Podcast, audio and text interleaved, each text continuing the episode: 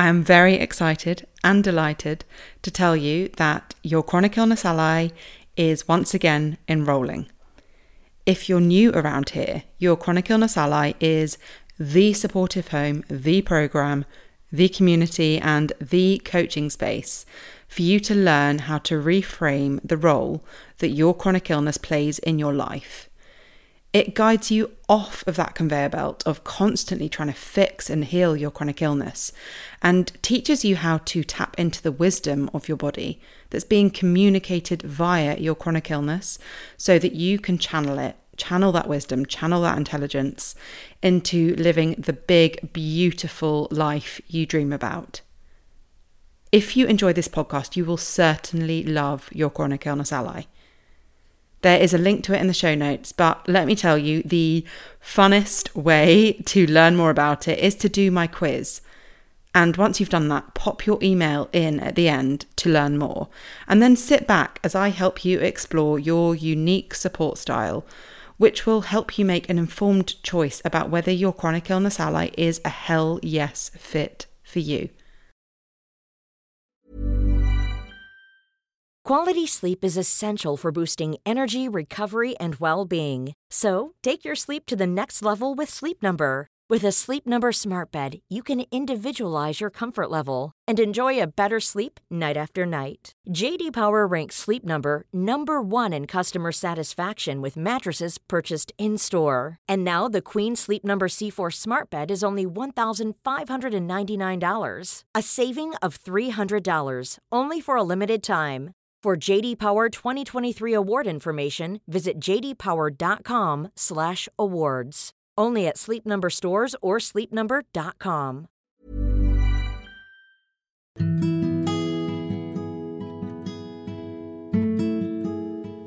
Hello and welcome to Reframing Chronic Illness, a conversation that explores the lesser discussed side of living with a chronic illness or any other long-term health condition.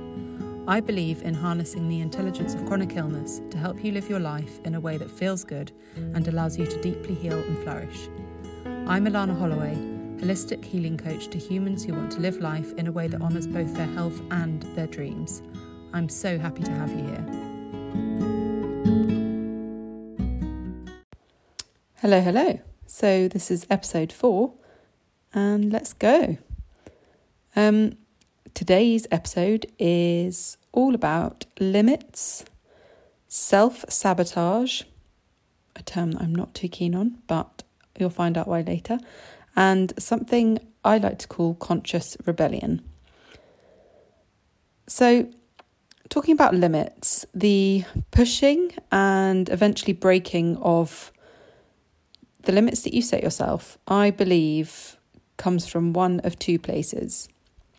And I'm talking specifically about the limits you incorporate into your life as part of the wider plan you have for your healing, your health, body, life, wants and needs. So on one hand, you've got the limits that you set yourself that are driven by kind of punishment and deprivation and stopping yourself from doing something.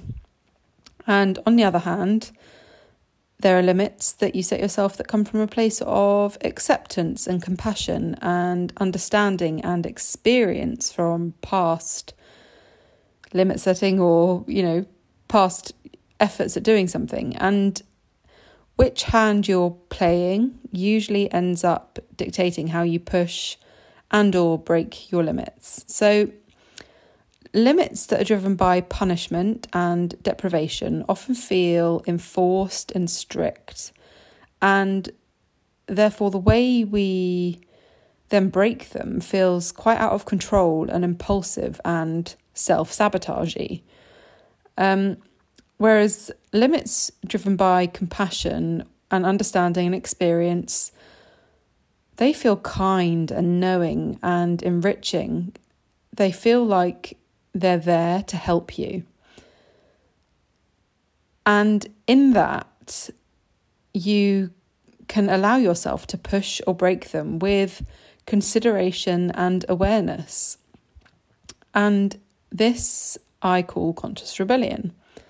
So conscious rebellion is making a fully aware choice to do something that goes against your usual lifestyle or healing practice, and something that, you know, might and will consequently take you off track for a micro moment. But we do it, and I believe it's a really important part of your healing practice, because no matter how well you've designed your life to suit your needs, and no matter how good it makes you feel, and no matter how in alignment it is, it still comes with the feeling of being on all the time. And as humans, we're not designed to be on all the time in any way. But before we go deep into conscious rebellion, I really want to explore the alternative and the wider health-related context of rebellion and quote-unquote self-sabotage and setting limits.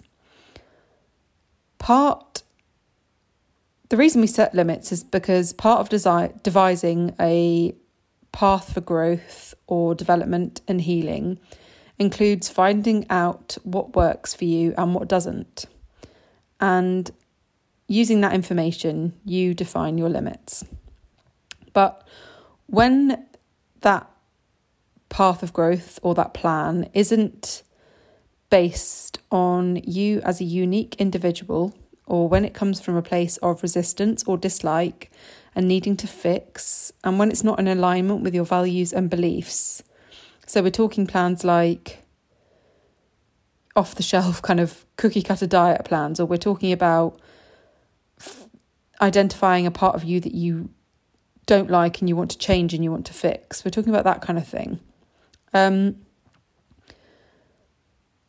When you're coming from that, when you're working from that place, the associated limits that you set feel really restrictive and suffocating because they're not designed for you.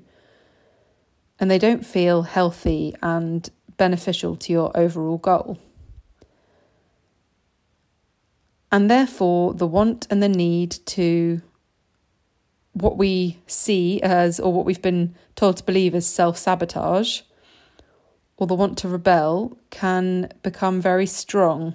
And it comes from a place of like needing to break free from this ill-fitting box that you find yourself in, or from wanting to just quit what you're doing because it makes you feel really deprived and limited, and just like you can't have fun like everyone else.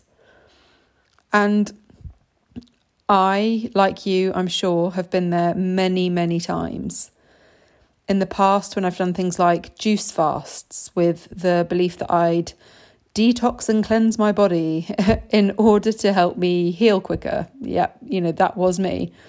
Or I've mentally committed myself to some crazy regime with a hoped outcome of becoming healed, you know, of this healing journey being over and me returning to who I once was, which, you know, how I feel about that from previous episodes. But if you kind of look at the intentions behind both of those, it's all about ridding myself of something, or fixing something about myself, or changing my composition. It's all resistance and rejection.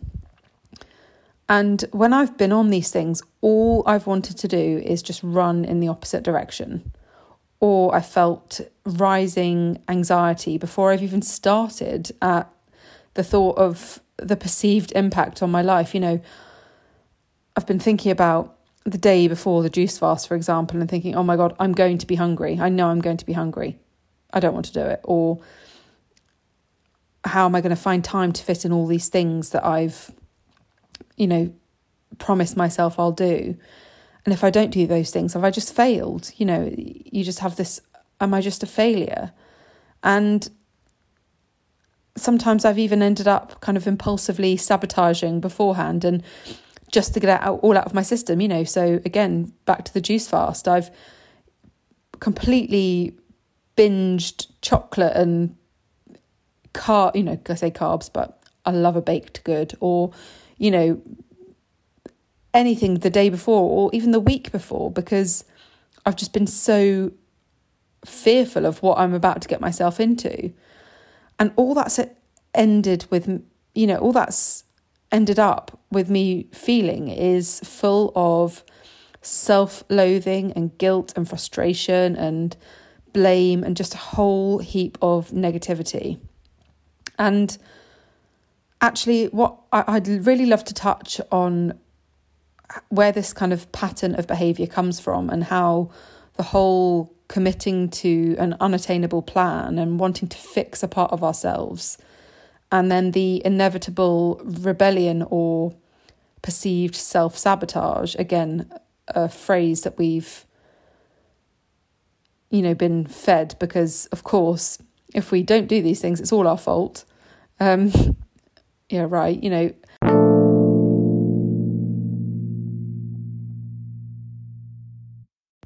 Just a quick interruption to clear up my feelings around the term self-sabotage. The term self-sabotage refers to behaviours that we do really in order to keep ourselves safe and to protect ourselves. However, the kind of modern bastardisation of that term has us believing that self-sabotage are things that we do to ruin things for ourselves, and it comes with a huge amount of kind of blame and fault being pointed towards ourselves. And so when self-sabotage is used in the context of healing and health, it implies that we ruin things for ourselves because, you know, for whatever reason. But remembering that we might, you know, sabotage things to keep ourselves safe or to protect ourselves, the question becomes, what are we protecting ourselves from? And the answer can often be something that isn't the right fit for us. How this is all kind of transferred over from diet culture. And whilst not all sabotage or rebellion or, you know, going against what you've decided to do is about food, eating and body image, I think it's a concept we've all had experience with at some point in our lives. And because the lines between weight and body image and diet culture and health are so blurred, it's no wonder we fall into the same patterns and traps when it comes to healing and working with illness and other health challenges. Because it's a learned behaviour, it's a, you know, learned pattern, and what we've taken on board from this, the stories that we've then taken on from this, is that in order to achieve something we want for our body, the only way we can do that is to do something that's really restrictive or that feels, you know, completely wrong for us and our body, which we inevitably end up, you know, quote unquote self-sabotaging due to the way it makes us feel. But because we've been told to believe we self-sabotage, we never look to what it is that we were doing and how that was so wrong for us in the first place. And we fall into this pattern of, you know, self-blame and it being familiar and it being the status quo. And therefore it's something that we return to time and time again, which seems so balmy, but that it's completely understandable at the same time. And what we never really take time to consider is that A, we can achieve something we want for our body in a way that's actually aligned to our whole selves, but that B, even that we need a break from, which it's not only okay, but it's totally healthy. That break is totally healthy. And little do we realise that because of all this, past experience and all these stories we carry around with us, little do we realise that we can take a break and rebel and push limits with full awareness and self-granted permission. And we can trust ourselves to do it in a measured and calm way, which is quite a revelation, really. And I mean, how cool is that? But at this point, you might be wondering, okay, so if I've built a life that's supportive to my healing, and if I'm doing it from a place of compassion and acceptance, why would I even need to push my limits and consciously rebel, as I like to call it, especially if rebellion in the past has felt self-sabotagey and has felt bad and uncontainable? Won't it just mean that it'll cause damage and throw me off track? And why would I put myself at risk of that happening? So I'm going to come back to my point of being on all the time. Needing to switch off for a bit, it's not a new concept. In sports performance, in work and, the professional world, in studying, it's been proven time and time again that stepping away and resting and gaining some perspective improves overall performance. And yet it's a concept we fail to apply to our healing because of the reasons I've mentioned, such as the blurry connection to diet culture and our past experience with that, and that we tell ourselves we can't be trusted with taking a step away from it for a second, or, we don't trust ourselves that we'll be able to get back on track, so to speak. And to add to that, I think we also struggle to see the difference between the rest we build into our healing protocol and completely switching off from our healing protocol. And because we struggle to see the difference in that, we perhaps don't see that we need the switching off. Shouldn't we be able to get all the rest and respite we need from the sleep and the naps and the creative projects and the cooking and the gardening, or whatever it is that you have decided helps you rest and that you've built into your healing protocol? Shouldn't you be able to get everything you need from that? But actually, I don't think so, because there's an agenda behind those things, and that agenda is rest. And rest, we all know, helps, supports the healing process. So you're doing all of those things to support the healing process, and therefore they still fall under the umbrella of you being on, of you being, switched on. And it changes the way you feel about doing all of those restful things, the creative projects and the cooking. It changes the way you do them, because yes, of course, you're doing them for joy and fun and just the pure enjoyment of them, but you are also doing them because they know, they make you feel better. And sometimes you just need to do things that are completely agenda free. And sometimes you want to rebel just so you can. And sometimes you're curious to see what your body is able to tolerate and if it's changed since last time. You can use it almost as a bit of a progress meter. And yeah, okay, that one's got a bit of an agenda behind it, but sometimes it's just about letting go. It's a bit like taking your bra off at the end of the day, that feeling of just like, oh, I can breathe. And sometimes you just need a tangible reminder that you're on the right path, because of course, when you do something that goes a bit against your usual healing protocol, it will come with, associated feelings of perhaps not being so, not winning so much that day.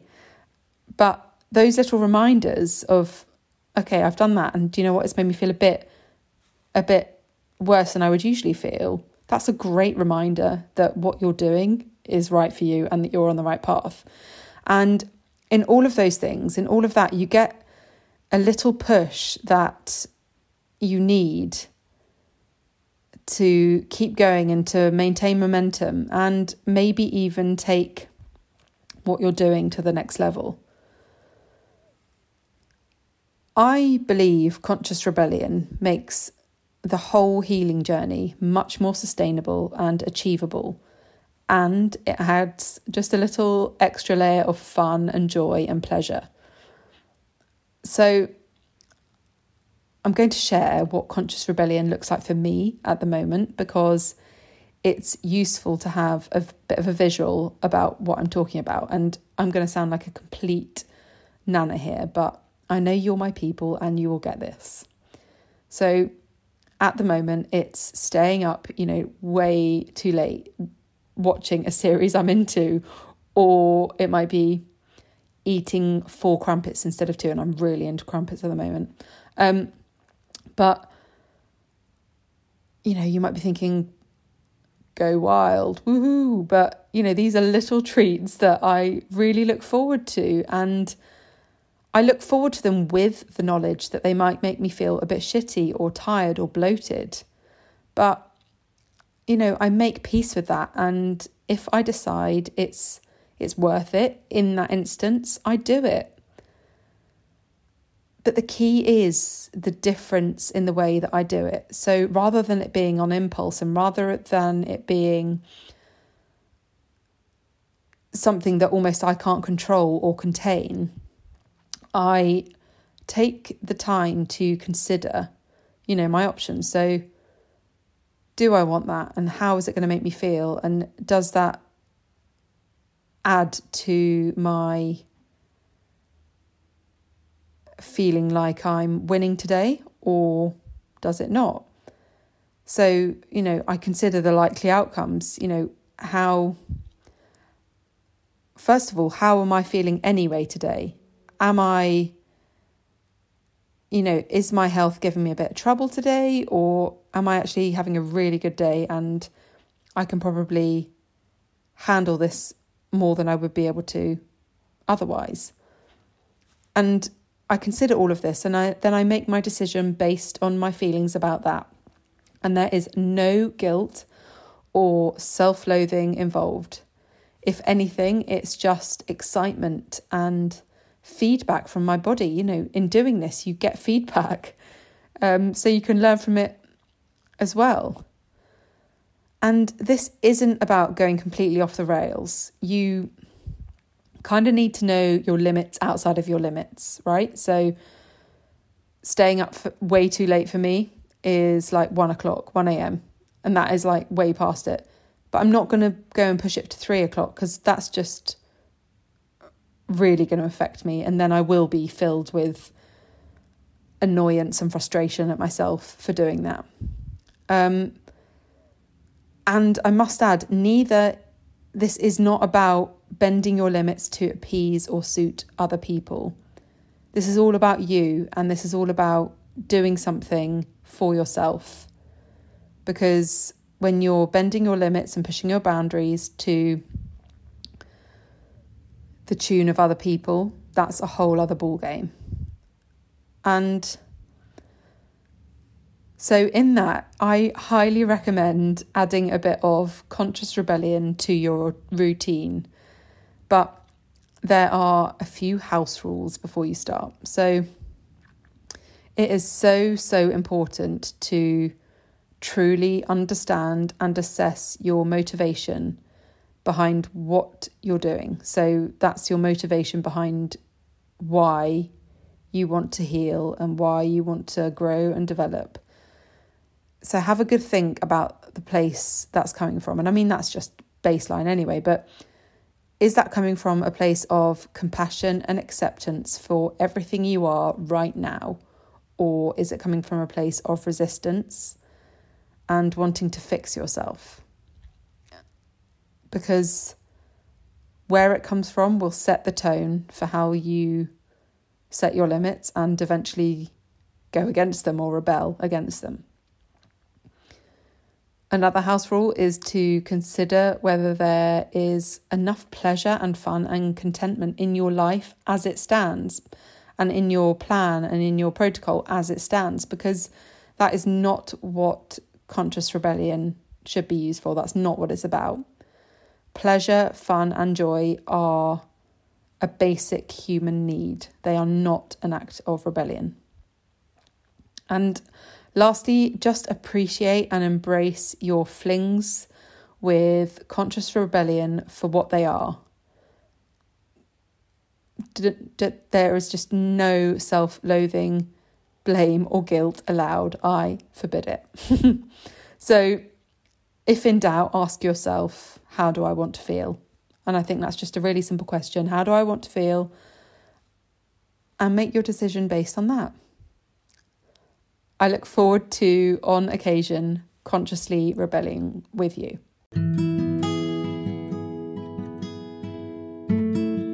Thank you for listening to this episode of Reframing Chronic Illness with me, Alana Holloway. If you have a moment, I'd be so grateful if you'd rate, review and share it with anyone you think would enjoy it too. Rates and reviews mean that it's much easier for others to find this podcast, which all helps in getting this message out there. If you'd like to continue the conversation, you can subscribe to my newsletter via my website, alanaholloway.com. In my newsletter, I talk all about how you can harness the intelligence of your chronic illness or long-term health condition in order to deeply heal and flourish.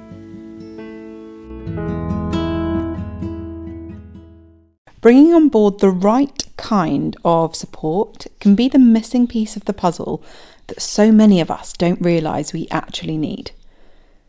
What would you do if you had the most epic support squad by your side? What would that unleash in you, and what would it make possible for you in your life?